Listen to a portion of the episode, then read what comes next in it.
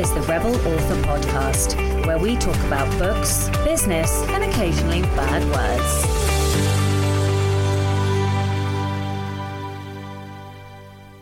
Hello, Rebels, and welcome to episode 194 of the Rebel Author Podcast. How the fuck are we at nearly 200? Like, I swear to God, I only started this podcast like yesterday. Anyway, today I'm talking to James Blatch all about completing his first series and what he learned in the process.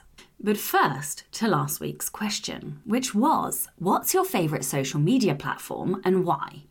Eden Collier said, I'd say my favourite social media is Instagram, partly because it doesn't suck me in a rabbit hole of big boobied ladies, often with very little on, oh my, like TikTok, and it's not a dumpster fire of fake news and motivational quotes from rich hippies like Facebook or twi- Twitter. I nearly said titter. and I just like nice pictures. Me too, me too. Author Lena M. Johnson said Twitter really clicked for me there for a while, and I met some amazing people there, including a, a, fantastic critique partner. It sort of crashed and burned though, and it's too toxic for me now. These days I prefer Instagram so I can surround myself with cute cat pictures and book content. Edwin Downward said, For all the drama this last year, Twitter still remains my go to platform of choice. I am building my presence on uh, Mastodon and Instagram, but neither gives me the same level of interaction. Facebook is for close families and friends and select groups. And then CC Christiansen said Instagram. So, my question for you this week is actually courtesy of one of my patrons, Lynn. So, Lynn says, What do you want readers to feel when they read your books? Okay, the book recommendation this week is uh, the well, it's a series. It's the Cruel Prince series by Holly Black, so it's YA fantasy. Um, I have to say, uh, the first book I was not sure at the beginning. Um, something a little bit uh, not that believable. Um, but as I got into, so I listened to the first book in, audio, and I read almost the whole second book yesterday uh, in in physical copy because I, I, had a bit of eye strain, so I had to uh, come away from the computer. Um, but oh my god. It feels like easy cheesy fantasy. There's like, and I mean no disrespect uh, when I say that. Like, it's exactly what I wanted, exactly what I need. I don't have to think. It's like oh, it's just so fun. And uh, yeah, it was everything that I needed. And I have the third book, thank God, in hardback. I don't normally read back to back in the same series, but I have to say I am 100% going to uh, finish the little bit that I've got left of book two this evening and then read the whole of book three. Well, either tonight or tomorrow, including tomorrow. Um, but oh my goodness me, so much fun. It's um, Fae, uh, it's like enemies to lovers, but very, very slow burn. And like, there's not it's not really there's not really any scene there's a, like a kiss um, but it's oh, it reminded me why I used to love young adult and why I used to read it all the time and why I used to write it. Uh, well, still kind of technically write it. I still got the manuscript on my, I've got the Scent of Death that needs editing. But anyway, yeah, it just, it was exactly what I needed. And so I'm sharing the Cruel Prince series this week uh, by Holly Black. Okay, so in personal news and update, then, uh, as I just mentioned, I am definitely burning low. I am. Do you know what's really annoying? The fact that rest works. it's so fucking annoying to me. I basically got to yesterday and I woke up with a headache and I had eye strain and I just could not. I just couldn't. And I did all of the kind of freelance and admin bits that needed doing. Uh, but by lunchtime, I was so done in. And even Chloe was like, Do you think you need to step away? And I was like, Do you think you need to step away? Um, and, uh, you know, she's always fucking right. It's deeply annoying. So I did step away. And lo and fucking behold, this morning, the headache and almost all of the eye strain has gone, shocking me and nobody else. It is so wildly frustrating to have this fucking puny skin sack of a mortal carcass. Why can't I just burn at a thousand degrees forever? it's so annoying. Like I just I just want to burn all day long all day, every day, all fucking night until I die. I just don't understand why my body will not do what I demand of it. Anyway, so by lunchtime, I stepped away from the computer reluctantly and um, I sat in my purple throne under a blanket because I was also, uh, whilst being very frustrated, deeply, deeply feeling sorry for myself. And I sat and read, uh, like I say, three quarters of uh, The Wicked King, which is book two in the in the in the Cruel Prince series. And then I felt better. Like, what the fuck? Now, the thing is, like, the rational part of me does know that I have not been inputting enough, that I have not been reading enough. Um, and the other thing is, like, there's a lot of um, I have to reads, you know, because of the podcast, and, um, you know, I have to read certain things for classes and for, yeah, well, for the podcast. And then it's just sometimes reading becomes a chore, and I'd forgotten that actually I do have the power to, to just pick up something that I have chosen to read. And I haven't done that in a while. And um, it surprised me at how quickly I read yesterday as well. And I think that is the difference between reading because I need to for work or reading because I've chosen to. Um, and it's a reminder to me that I do need to, yes, yes, everybody, I can hear you like rolling your eyes at me, but it is a reminder that I need to make time for that. And yes, I have already started piling up books to take to Turkey, and I am going to literally fucking devour 75 million books whilst I'm away. Um, but the point is, I actually need to do that now. So, anyway, I would say that my last week has been taken up with like. Try not to collapse. it's actually not funny. Uh, I if you don't laugh, what are you going to do? Cry. fucking lay down and give up. Don't fucking think so. Anyway, wow, this episode got ragey quick. Anyway, so, uh, I have started book two. Book two? No, book two's being released this month. Book three. And this episode is sponsored by Sacha Being Scatty. Anyway, book two is coming out probably by the time this airs, almost, I suspect. And yeah, actually, it will be launch week. And so I am writing book three. I'm 13,000 words in. Uh, but I am, like I say, I missed yesterday because I'm so tired and I have eye strain. So, because this is on quite a tight deadline, I really need to uh, spend a little bit of time in the next couple of days just trying to manage my schedule.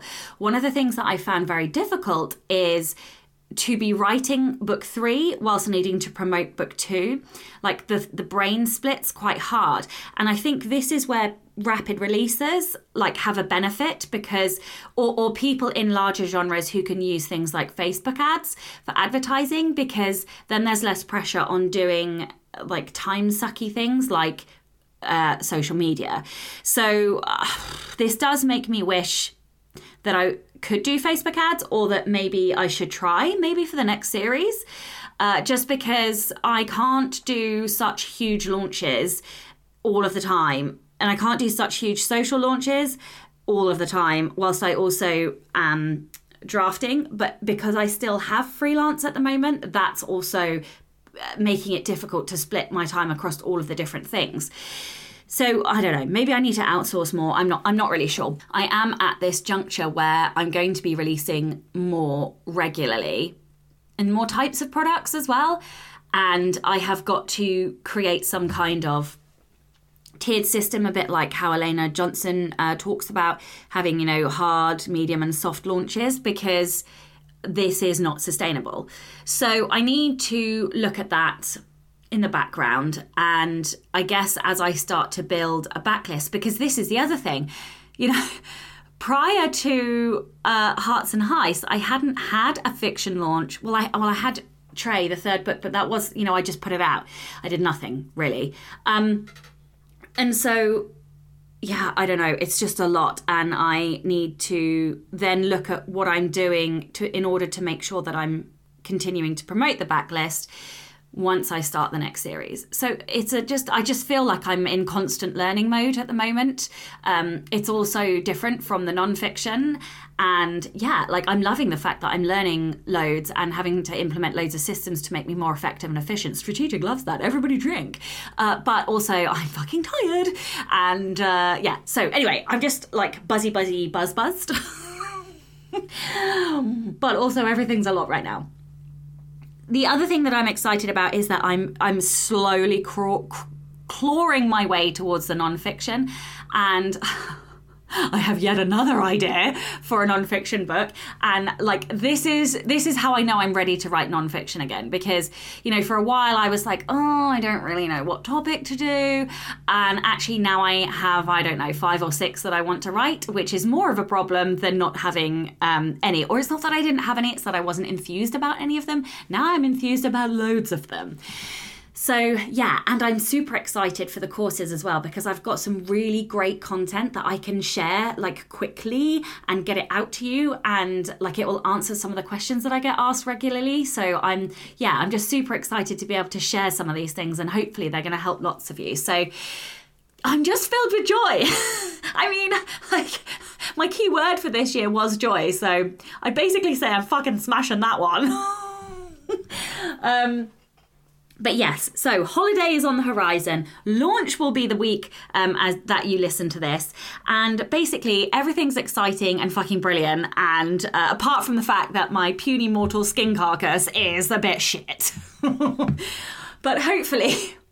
Doing that thing that everybody talks about that begins with R uh, is going to help me, and I will try to do that more soon, now, tonight.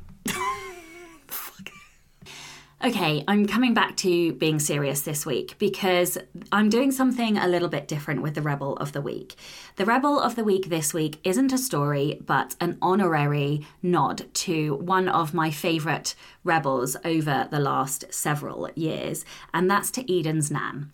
Unfortunately, Eden's Nan passed away, and her stories have been some of my favourites. This is where we got the Granny rebellions from, and I just wanted to take a minute to appreciate her life and to say thank you for the stories and to wish all of Eden's family uh, love, hugs, and support. And yeah, just to say thank you so much for all of the stories that you graced the show with, and may you be a rebel in your next life too.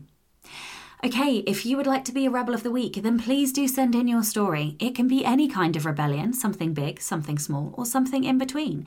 You can email your Rebel story to Becca over on rebelauthorpodcast at gmail.com.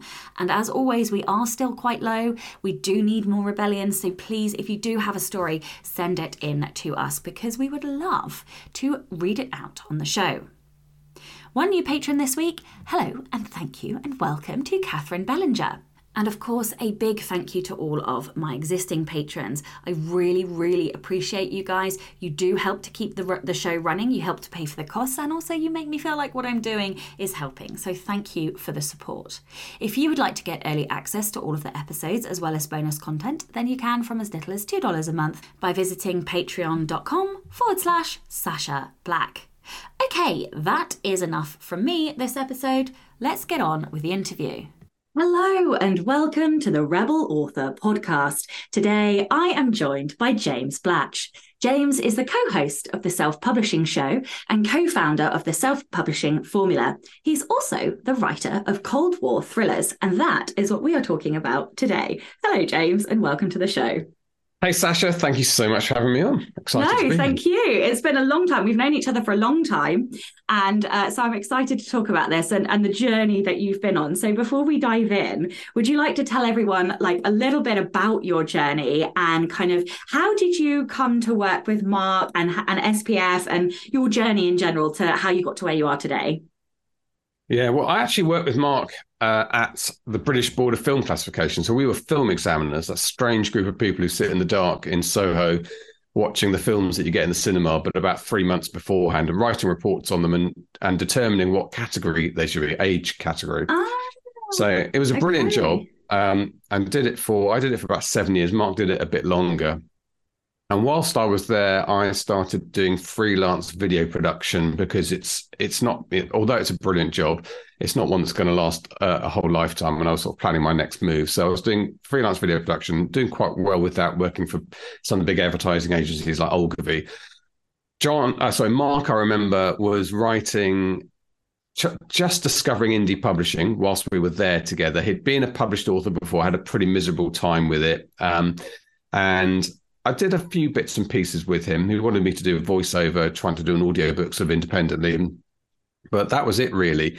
The only other thing that's relevant for that period is that on November the 1st, 2010, I was bored watching wrestling or whatever we were classifying that day. And I was looking at Twitter, and a friend of a husband of one of the fellow examiners in there just tweeted that he was doing NaNoWriMo. I didn't know what NaNoWriMo was. Clicked on the link, read the gist of it, and that was enough. And I just thought, you know what? I've always wanted to write a book. I'd started and stopped writing books a few times over the years, but I was missing my BBC journalism days. So I started writing this book, uh, basically loosely set about my father's time in the Air Force in the 60s did it, did did NaNoWriMo, and then went on and finished the book and got hundred thousand words. But it was a mess. I didn't really go back, which is the right way to do a first draft. I now know, but it was an utter mess, and I just stuck it in a drawer like lots of people do, and left it there. So fast forward to after BBFC, I've I've left.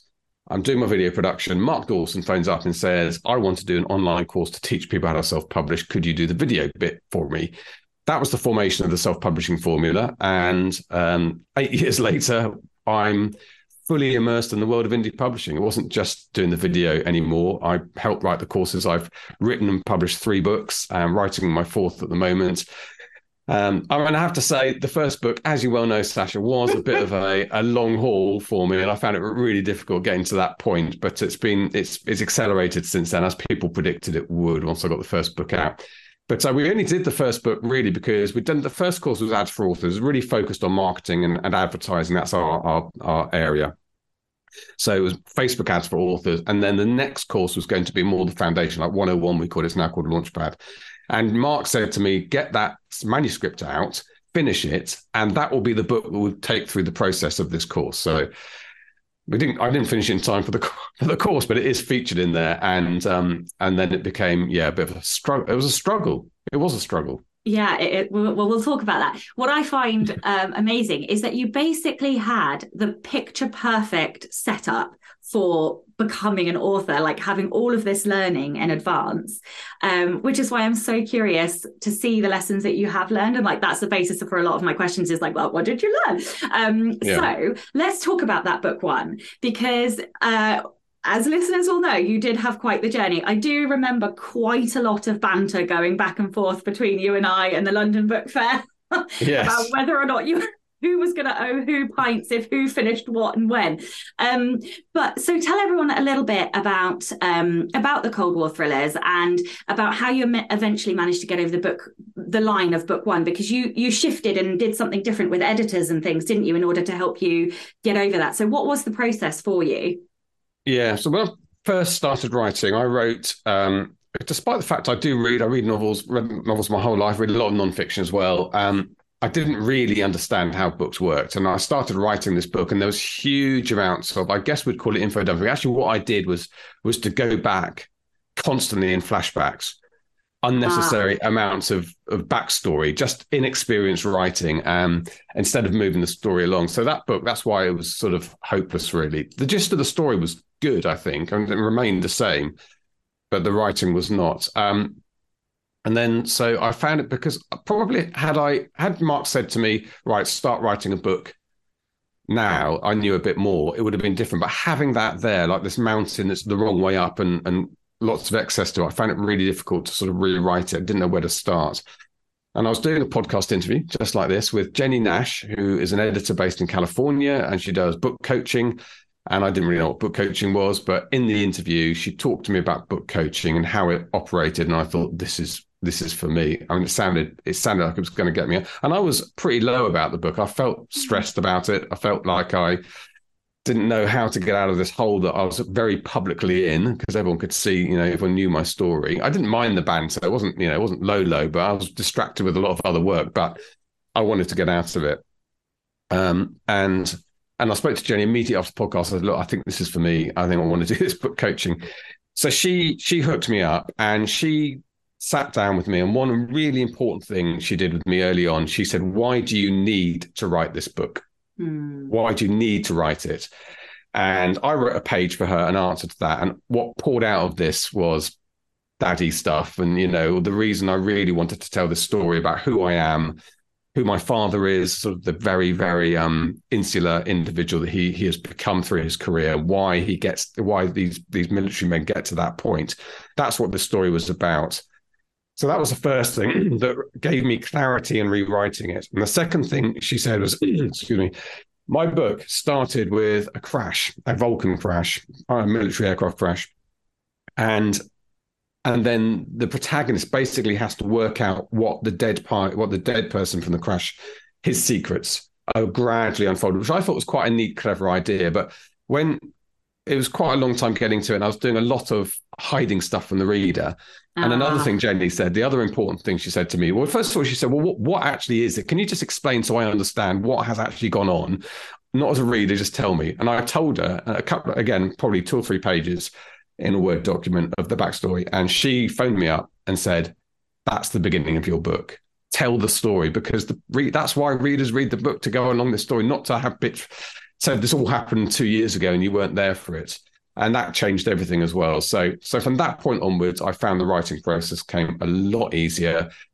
And I was also doing these interviews, Sasha. So I was learning stuff about info dumps and um, adjectives and adverbs and stuff, what not to do. So I had a lot of help uh, before I started my my second. wasn't really my second, probably my third draft, but that was the one that turned into the book, and I enjoyed it a bit more at that point. Yeah, I I, I think that's brilliant because one of I don't know about you, but I often have to relearn the same lesson over and over again. It's very mm-hmm. deeply frustrating. Um, and one of the lessons that I have to learn is about how much I keep from the reader versus how much I keep from the characters, because you often have to keep more from the two characters. They can't know things, but your reader can know them because that yeah. draws the reader in. And like literally in the I so I the, the a book that's coming out this month, I had to rework it in order to give the reader more, but keep more from the characters because then it creates more kind of like emotional tension for the reader because they know and the other characters are but it's like well i had to i fucking know that i don't know like yeah. i know that i don't know why i had to relearn that lesson over and over again That's, but this is why we have editors, right? Exactly, yeah. And I think Jennie was a is a big fan of Dan Brown, who I know some people are sort of snobby about. Dan Brown, he's, he sold a gazillion books, so he can dry his, his eyes with his uh, his banknotes. But he is brilliant, I think, at doing exactly that. That the reader knows everything, has this overall view, and these characters are struggling to work everything out. So it puts the reader, the reader feels clever reading a Dan Brown book uh, because you feel you're a couple of steps ahead of the characters. And and it's the there's the old adage about the bomb under the dinner table, isn't there? That you know that one where or Chekhov's gun? No, or not not quite Chekhov's gun, but the, it's um it's to do with tension. So a clever thing is if you've got a dinner party and somebody has planted a bomb under it, which obviously becomes revealed when the bomb goes off or they discover the bomb. But isn't it a better scene if the reader knows the bomb's there at the beginning of the dinner party before yeah. you know for anyone else? So, so that's the bit about hiding from thinking you're being clever, hiding something from the reader for tension. Actually, you're doing the opposite. So yeah, yeah, and it's definitely a lesson that I had to re uh, relearn. Like yeah. yeah, this is why we have editors because you know sometimes we we know these things but we get so wrapped up in the stories that we're telling that we actually have to draw those elements out. But hey this is what editing is for.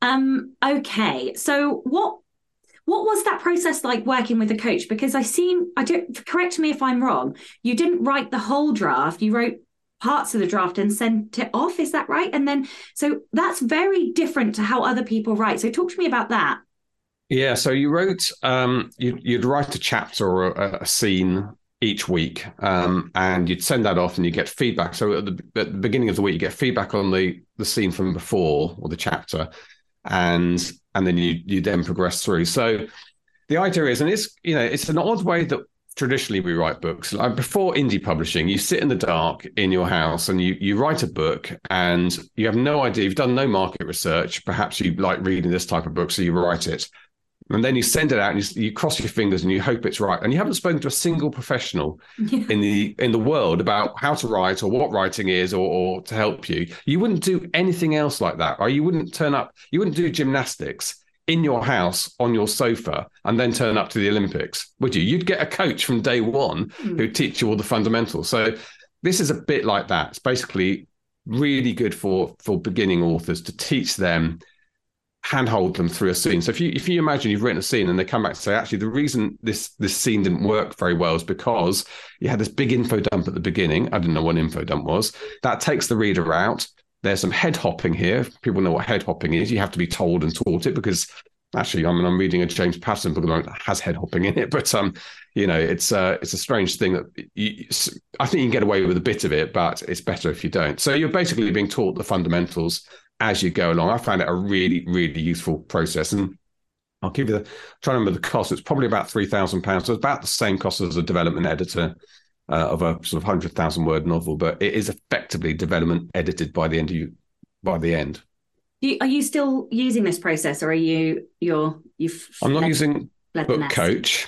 I am using a development editor. Um, uh, so I have my last two books He's a development editor, and um, I'm stalling a bit. Here I am again, stalling a bit. I've had a, I've, I've changed tack a little bit from three Cold War thrillers. I'm doing a sort of spy espionage, same characters actually, but just moving it forward about four years. And the and one of the side characters who was a a spy is now going to be the main character, a bit more Cold War espionage, John le Carre type.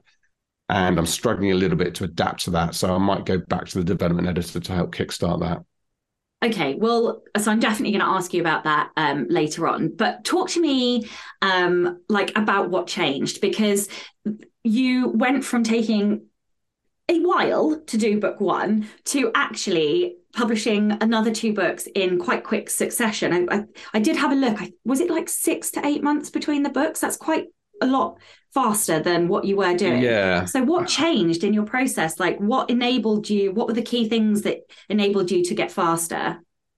I think um, I think everything I'd learned from book one, uh, first of all, made me a more confident writer. I'm a very story driven. I know it should all be, always be about character, but just the way my mind works is quite logical. I need the story there. I have to have the story. And the story came to me really quickly with with book two, uh, almost a fully. And I and I what I tend to do is to write maybe two to three thousand words explaining the story. And once I've got that, I never look at that document again. But I then confidently write the book, knowing where I'm going. Oh, without and an outline. Well, that well, that is effectively my outline. Okay. I, I don't look at it again. I just just know in my head what's going to happen, and then I don't I don't outline to scene level. Yeah, yeah. At all. I mean, I have a bunch of post-its on a page, and that's about it. But it's enough. Yeah, yeah. And other people have an incredibly detailed spreadsheet where every scene is plotted out, and other people, um, like Marie Force, who says she doesn't write a single thing down. She has no idea what's going to happen when she starts writing. So it's all extremes, isn't there? Yeah. She says she loves writing books because it's like reading it, finding out what's, what's going to happen. Yeah, yeah, yeah. That makes a lot of sense. Also blows my mind. I just need a map. That's all. Like kind of like a yeah, like a, a skeleton or a spine just to see where it's going and then I can, you know, just make shit up.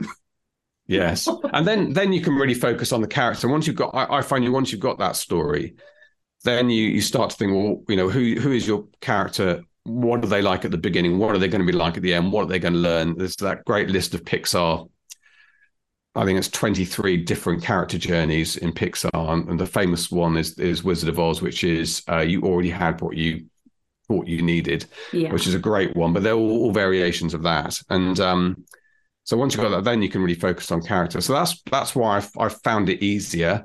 And the reason I'm stalled now is the story. It's not the character. I know exactly what the character is going to do. I know who she is. I know what she's learning and who she's going to be at the end of it, but I can't get the story right. And I think because I'm a bit, I've read so many John le Carres and his stories are always so brilliant and complex. I'm feeling a little bit um, in his shadow that I can't, I'm not good enough for that. So I need Have to you, disabuse myself of that. I know that you've spoken to Becca Syme on your podcast. Have you done your Clifton Strengths yet?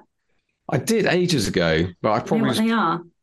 Um, no, I can't remember. I'll have to uh. dig them out. I've got them somewhere. And then I was going to say, that, yeah. yeah. because I bet the answer is in there in terms of like how to to get to get out of it. Like the the strengths have enabled me to go from taking like six months on average to write a book to writing a book in about three weeks. So it's really changed like my process and stuff. So if you are stuck, I guarantee the answer in how to get unstuck is in those strengths somewhere. I'm, I'm um, making a note to look it up. Yeah, yeah. Drop me an email. Let me know because I'm yeah. also intensely nosy and have to know what they are. Yeah.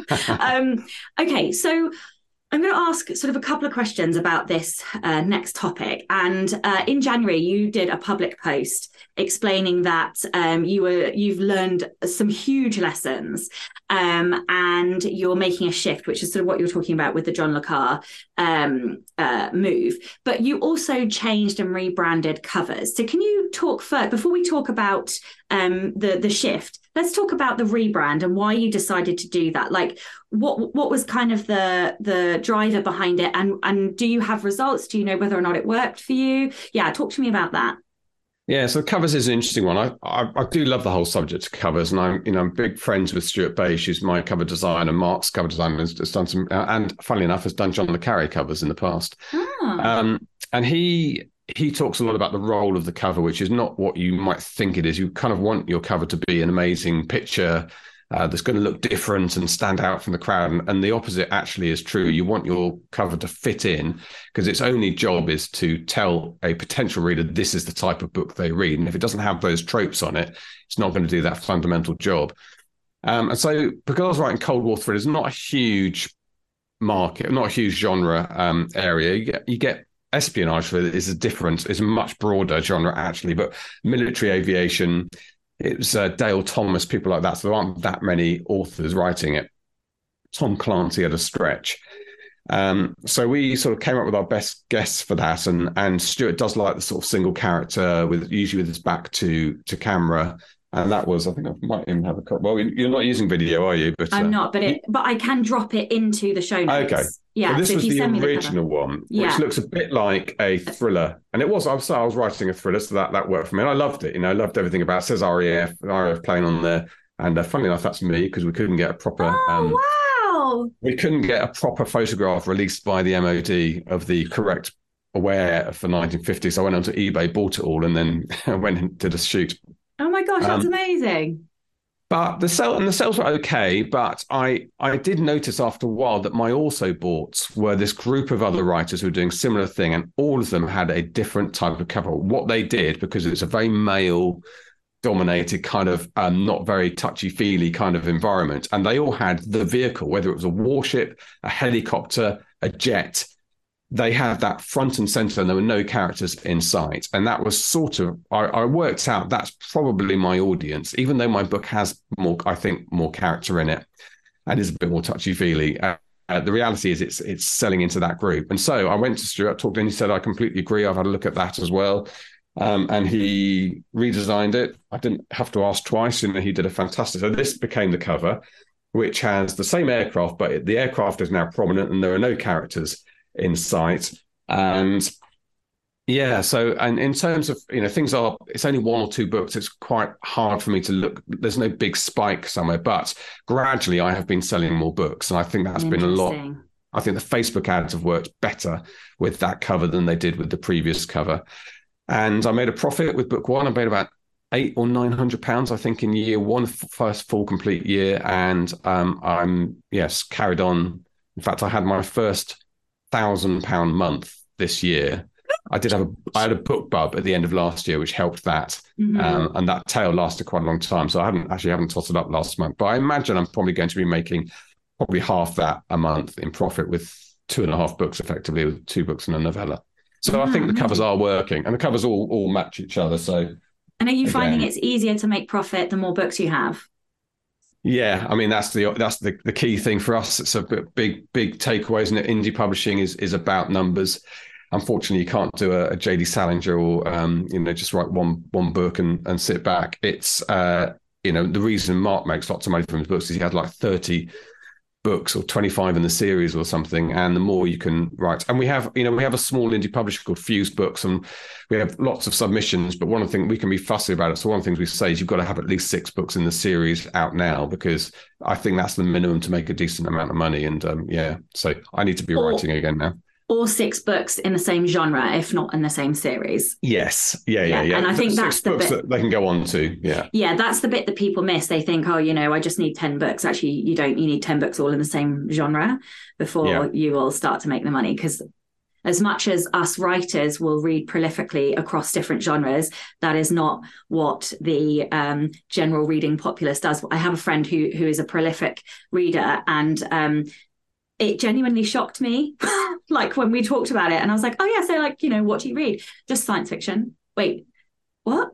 Like yeah. the first time i kind of learned that people don't actually shift from what they were reading was absolutely boggling to me but it really is true. I still like fight against that truth thinking that people will read but they don't. They just don't Um, okay, so let's talk about all of the lessons that you learned because you did do this big public post on Facebook in January, um, talking about how you'd gone away on holiday, which is which is what everybody does. We go away, we have some headspace, and then we we think, oh shit, you know, we need to we need to shift. So talk to me about that. Um, what was the big lesson that you learned, um, and what have you done differently since?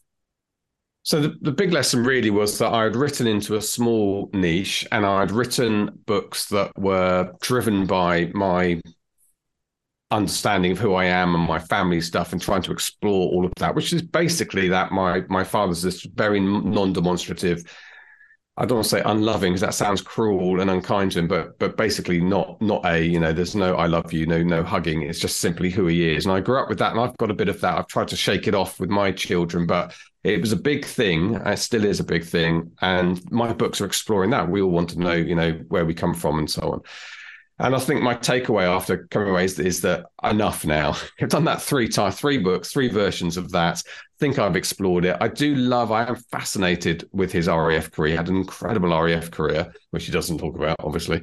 Um, and these books are, are brilliant fun for me to do. But if I'm serious about having, you know, money going into, I'm probably facing retirement in 10 years or so, um, I need to shift into a more broadly read genre. And apply the lessons I've learned into that. So that's why I chose spy espionage because that is just a bigger it's a bigger genre. People are a bit put off if you're not into aeroplanes. I think my books can be a bit off-putting. I mean, people who read them, I get great feedback, and um, you know, my wife reads a lot. She reads a huge amount, um, and she said your book's perfect for for women um, and book clubs. But it just doesn't look like that. Ah, uh, isn't that frustrating? How do you how do you feel? Because a lot of writers talk about um, this like tug of war that they have between writing like into a more commercial genre and also making sure that they're writing what they want to write. And so i this was the shift that i did in the last um uh, the last couple of years was to write in um, a more commercial genre and lo and behold making a lot more money. So, yeah, talk to me about how you feel about that kind of like how did you come to that conclusion? Like are you are you still excited? But just reassure people that it can be done is kind of what i'm saying. Yeah. I mean i think the shift as long as the shift isn't too massive i mean if you're going from romance to science fiction i mean that's going to take you out of your i mean why would you go from romance it's the biggest genre in the world maybe the other way around? That's going to be difficult. People might not want to do it. But I think you can shift into a genre like I've done from military thrillers to spy espionage and have a lot of overlap. Like I say, it's my you know, one of the main characters from the first book. But I also think, Sacha, that right, you know, a book is a book is a book. You know, the storytelling is the same. The character journeys are the same, whether you're reading cowboy romance or military thrillers. And actually, we shouldn't moan too much about, oh, I can't write. I, I don't want to write in a commercial genre like it's impossible. It's the same thing. Um, so you're just making good choices. Now, if people don't want to do that, if they absolutely only want to explore family issues or whatever, that's fine as long as they don't then complain that no one's buying their books and not making enough money because you know you you do have to make some some sacrifices and I think it is a, an Achilles heel. Some writers they sort of have their quirks and they can't get them out of the way, mm. and so their books are always quirky. And quirky is quite a dangerous thing to be in a commercial environment. Yeah, um, I think you have to, to wait mainstream. Until yeah, I think you have to wait until you've built your audience. Once you have an audience, you can do whatever you like because then you've built the trust and like that relationship with the readers that they will try things that you want to do. But I do think that the, you know, if you want a career, you you do have to do i also think that many of us do need to write that first series and just get it out of our system because i did the same thing yeah. i wrote a series that wasn't commercial because and it's like it wasn't commercial because I couldn't really explain very simply what it was. Like, whereas now, when you write with a commercial focus, it's very easy to explain simply what the book is because you go into it like choosing those elements specifically. And I actually think the other thing that really annoys me is that people look down on that, like writing yeah. commercially um, as if it's either lesser or easier to do, but actually it's fucking difficult to, to nail something cent- mid-center market that is exactly what readers want. It's it, that in itself is like a, a science of all of these elements that you have to know and understand how to work them and how to put them together. So everybody needs to to stop. because I said yes, stop all that. Yeah, exactly. No, I, I, I, completely agree. The snobbiness is, is ridiculous around this subject. I often think of Iain, is it um, Iain Banks, um, who writes, he's written some brilliant novels. I mean, Booker winning novels, disturbing uh, novels, but he also writes a sci fi series, uh, the Culture series, which I absolutely love. And I remember once he said people often assumed that um, that he wrote the sci-fi series for money um, because it was like a genre series, and that allowed him then to indulge himself in those other books. But it was the other way around, actually. Oh. Those those the Wasp Factory and everything were huge sellers and brought in lots of money, and he wrote the culture series for fun um, because he really enjoyed it. Um, so yeah, I mean, I don't know. I, I, there's there's too much snobbery around anyway. As indie authors, we know this anyway, don't we? We see it on, on social media every day. You still get writers in the in the traditional space who sort of look down and go on and on about how to write query letters, and often feel like replying to people saying, "Don't write query letters. Yeah, Sell write more book. books. yes, write more books. Yeah, exactly. Um, Okay, so what are you going to do differently? You've learned a lot of lessons from this first series. Do you like, are there any marketing things you're going to do differently? Are there any things in terms of like how you're going to be publishing or like the craft? Yeah, what are you going to be doing differently in order to set this book up for profitability? Because that was your focus in like the big public post that you did. Yeah, so my first three books were standalone, but with overlapping characters my next series will be one book after another. I mean, not not not necessarily have to be read in order, a bit like the James Bond books. It just makes a lot more sense to read them in order. Um, and I think that's a that's you know a really good. You've got a very definitive, clear place for your reader to go at the end of your book. That is a commercial success for you, and that's making selling books much easier. Um, so that's the first thing. This will be a series. Um, Susie, who's the main character, is quite young at the beginning, and I've got I know in my mind, but very roughly, I know she's going to end up as the first, you know, basically the Stella Rimington real life character, the first head of MI5, a female head of MI5 in the UK. So that's and that's going to be in the 1990s, and we're in 1970 at the moment. So, so yeah, one book after another. Um, that's the first thing to do. Uh, the other stuff and the marketing stuff, I'm pretty good at. Funny enough, you know, sitting sitting at the uh, the the ankles of Mark Dawson, who's you know probably the leading protagonist of of Amazon ads and Facebook ads. So I I'm pretty good on those. I run run them, and I don't think I'll do that much differently. I just hopefully will have a better product or an easier sale, sell, sellable product. Okay, how how does it how will it affect you? You talked about the the fact that it's a very like lads lads lads kind of genre, and the fact that you've got a female protagonist. Is that bucking the market trend, or like how is that gonna work? Yeah, that is an interesting one. I really, I mean, that that probably, I don't know. I mean, I've thought about it, but I just really want her to be the protagonist. I just think she's she's the perfect protagonist for this. Um, and uh, and she's a girl, and I wanted to write a girl, and I had, you know, I've a, had a strong mother.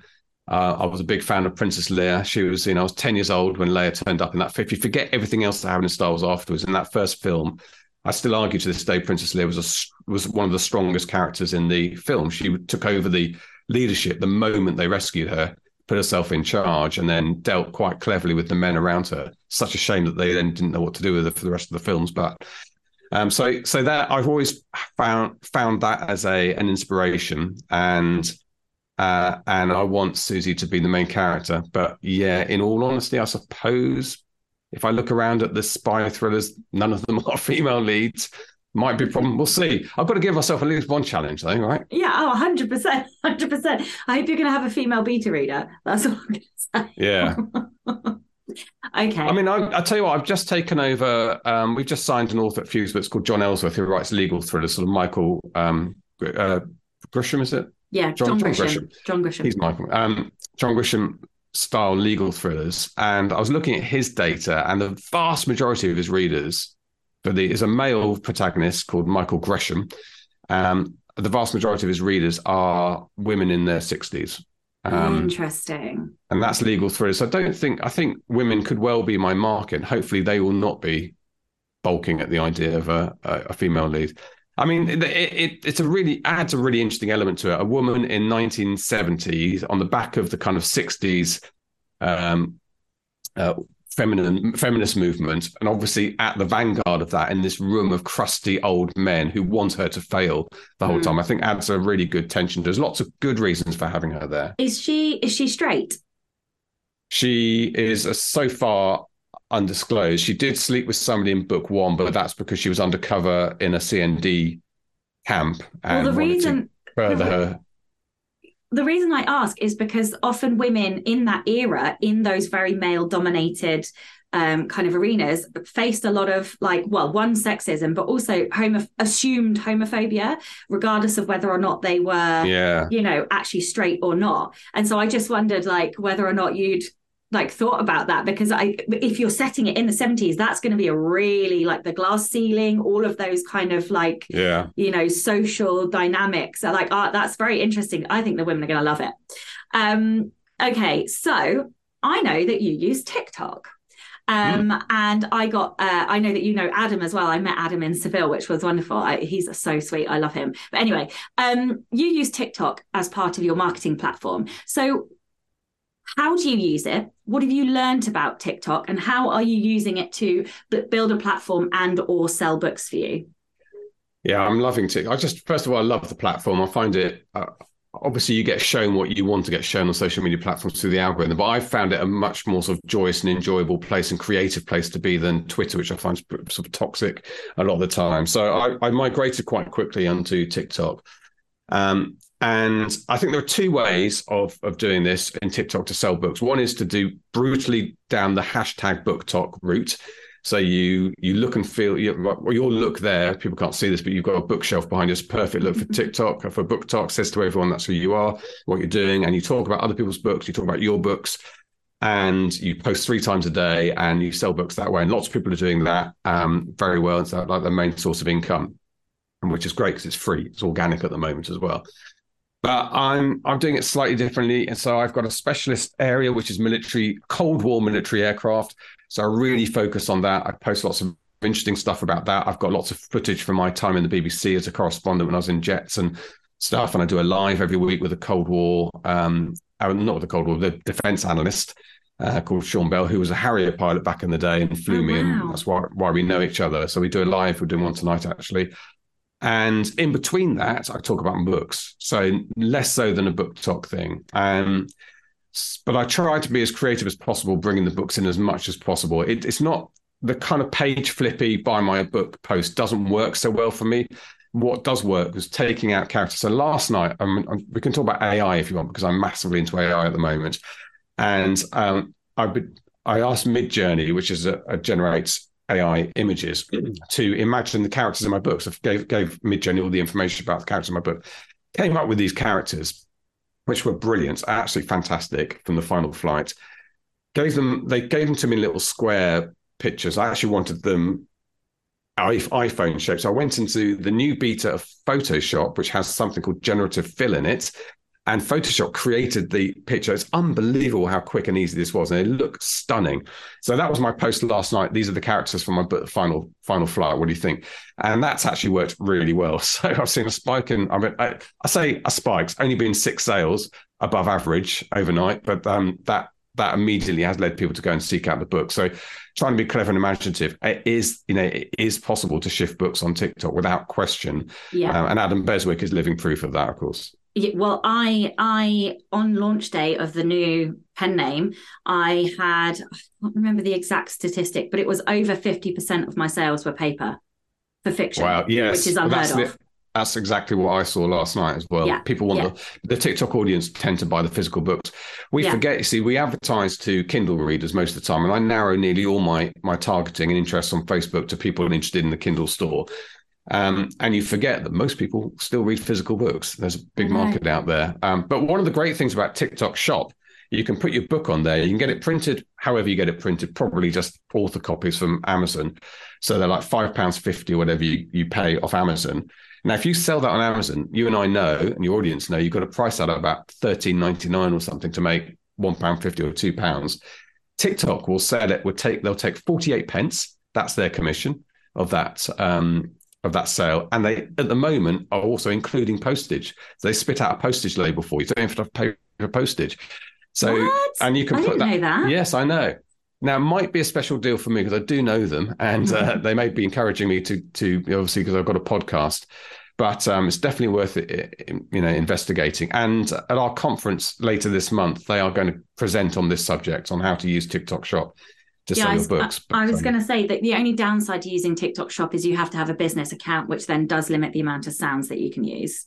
It does, yeah. And annoyingly, after I'd gone to, it was quite fiddly putting that um, piece together last night, that post together last night. Couldn't put my product tag on there because product because I'd used some commercial music, and I honestly couldn't be bothered at that stage to go back and re-choose the music. So that didn't have. But I still sold books because people can, you know, the last shot is the book, and people just go off and, and look for it on Amazon.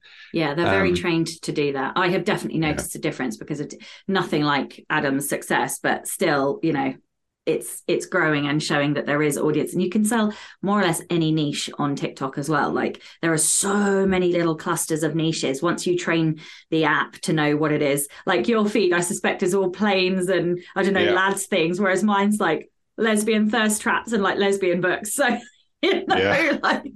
Well, may, Um, maybe if I'm if Susie becomes a, a lesbian, then maybe I'll start seeing. Did you say lesbian thirst traps? Oh my god. What on earth does that mean? it's what turns all straight women gay. No, uh, it's basically um, like where. Um, oh God, how do I even You're explain have to exp- This is very reminiscent of our conversations at London Book Fair after a couple of pints. Yeah, I know. Um, it's basically where women will do like a transition. Um, and they'll, you know, like, so they'll go from like wearing a dressing gown or something, and then they'll like flash an arm up. And then when it comes down, they're in like full makeup and it's like all Okay. sexy. And, you know, so it like, yeah, like it's, it's, it's shocking to find if you're a straight woman it's shocking that you may may find these women actually attractive and it's like a whole thing like let, yeah anyway let's Oh, I move on see. from that Hence the hence expression. Anyway, yes. so that's on your Yeah. timeline, and I Yeah. get uh, English Electric Lightnings uh, on my timeline quite a lot. Well, also I have mucked up my timeline because I'm quite into comedy, cricket, and golf as well. So, but it is quite good to keep your timeline as focused as possible on what your subject is. Okay, well, I'm going to ask you one last big question, which is what have you learned about advertising since working with Mark and kind of all your time working with Facebook ads and, and Amazon ads? Any sort of quick, um, rapid fire tips for listeners? Uh, yeah, my first rapid fire tip is you don't know what's going to work when you start advertising. So brace yourself for losing money over campaigns, but you're not wasting that money. You're learning and you're going to get data from those campaigns. You know, you get all sorts of data in the background in Facebook and in Amazon, and you can then use that to create the campaigns that will make you money. And I say that because it's it's it's depressing when you see people say, "Well, you know, Facebook ads don't work." I ran them for three days, five pounds a day for three days. Haven't made a single sale. That's not how this works. You know, you got to give yourself a hundred dollars, spend a hundred dollars over four days, uh, and then just let it run. Don't worry about sales. Don't worry about anything else. Then analyze it. Then look at sales. Then look at clicks. And then look at who, you know, is it men? Is it women? Are they 20, 30, 40, 50? Um, all sorts of other stuff you can get in there. You know, what devices are they using? What platform are they on? Then pick out the bits that are working and t- facebook will tell you that in black and white and do a campaign that's just that. So that's a very quick and dirty way of, of telling you how to optimize a campaign. That's the biggest thing i've learned uh, however much you think you know your audience you'll be surprised probably who's actually reading your book so pay attention to that. And this, uh, the face the amazon ads key to that is their keywords search terms it's called search terms so you can actually look at the actual search terms that people clicked in that led them to your product page, which might not even be the keywords you, or in fact, often they're not the keywords that you proposed. And that's really useful um, uh, to find that out. So that's that. Um, also, I just think at the moment, uh, AI is making image generation a lot easier. So that's what I discovered yesterday. So you can take little bits if you if you've got like the Texas version of your cover, which is obviously going to be almost iPhone shaped in that dimension. You can create a widescreen version of that. Just tell Photoshop Beta how to do that, and it what what not how to do it, what you want. Who knows how it does it? But you tell it what you want. So um, I think there's a there's a quickly developing market for indie authors in their kitchens creating really professional looking images very quickly. Are you using GP- GPT as well? I am. So yesterday I used it for the first time properly. Mark's been using it for a while to generate copy and targeting ideas for our new series that we're running, these legal thrillers. So I'll get some help with that. So it's a bit early in my experimentation with that, and um, I'm yet to actually start running the campaigns, but I'm preparing them based on what ChatGPT has told me about the comp authors, the type of language to use, and some ideas on mm. targeting. That's so interesting. I've been I'm more the other way. I've been using GPT more than Midjourney. I tried, but I couldn't really prompt Midjourney very well. I don't know why, but GPT I've really started to find like I just get it to do anything I don't enjoy doing, like writing captions for social media. I fucking hate writing captions. Like I just I can't, I just cannot. So I get it to write them. Um, and then you just tweak it, right? So it sounds more like yeah. you. Um, but yeah, it's so useful for anything that is like a rote repeat task that you have to do a lot in your in your, like your back end systems. Anyway, this is the Rebel Author podcast. So tell everyone about a time you unleashed your inner rebel. Wow, when did I unleash my inner rebel? I need to. I needed to have thought about this in advance. That's why um, I send the questions. yeah, I don't know how rebellious I am, really, Sacha. Um, Everyone says that. Trust me. Like, there's a rebellion yeah. in there. Um, what did I do that was rebellious? I mean, I don't know. I mean, book two, I suppose I did. I did just write the story and stick with it, and and turn down a little bit of advice from the development editor on that because I've had a I had a strong feeling about it. I'm not sure that's particularly rebellious. Um, God, I can't really think of anything. It doesn't have to be, be like in the publishing industry. It can be like from childhood, or I get all kinds of things from, yeah, all, all kinds of random rebellions from. Okay, well, I'll tell you the most dangerous thing I did that almost killed me or or, or blew my legs off is you got to remember I went to school pre-internet. And so pre-internet, you know, you went to the library and looked up an encyclopedia. So if you want to look something up, and uh, as a boy, became quite interested in gunpowder and what actually was gunpowder and how do you make it and we we did a load of research down the library, discovered the ingredients, which I'm not going to say out loud. No, please don't.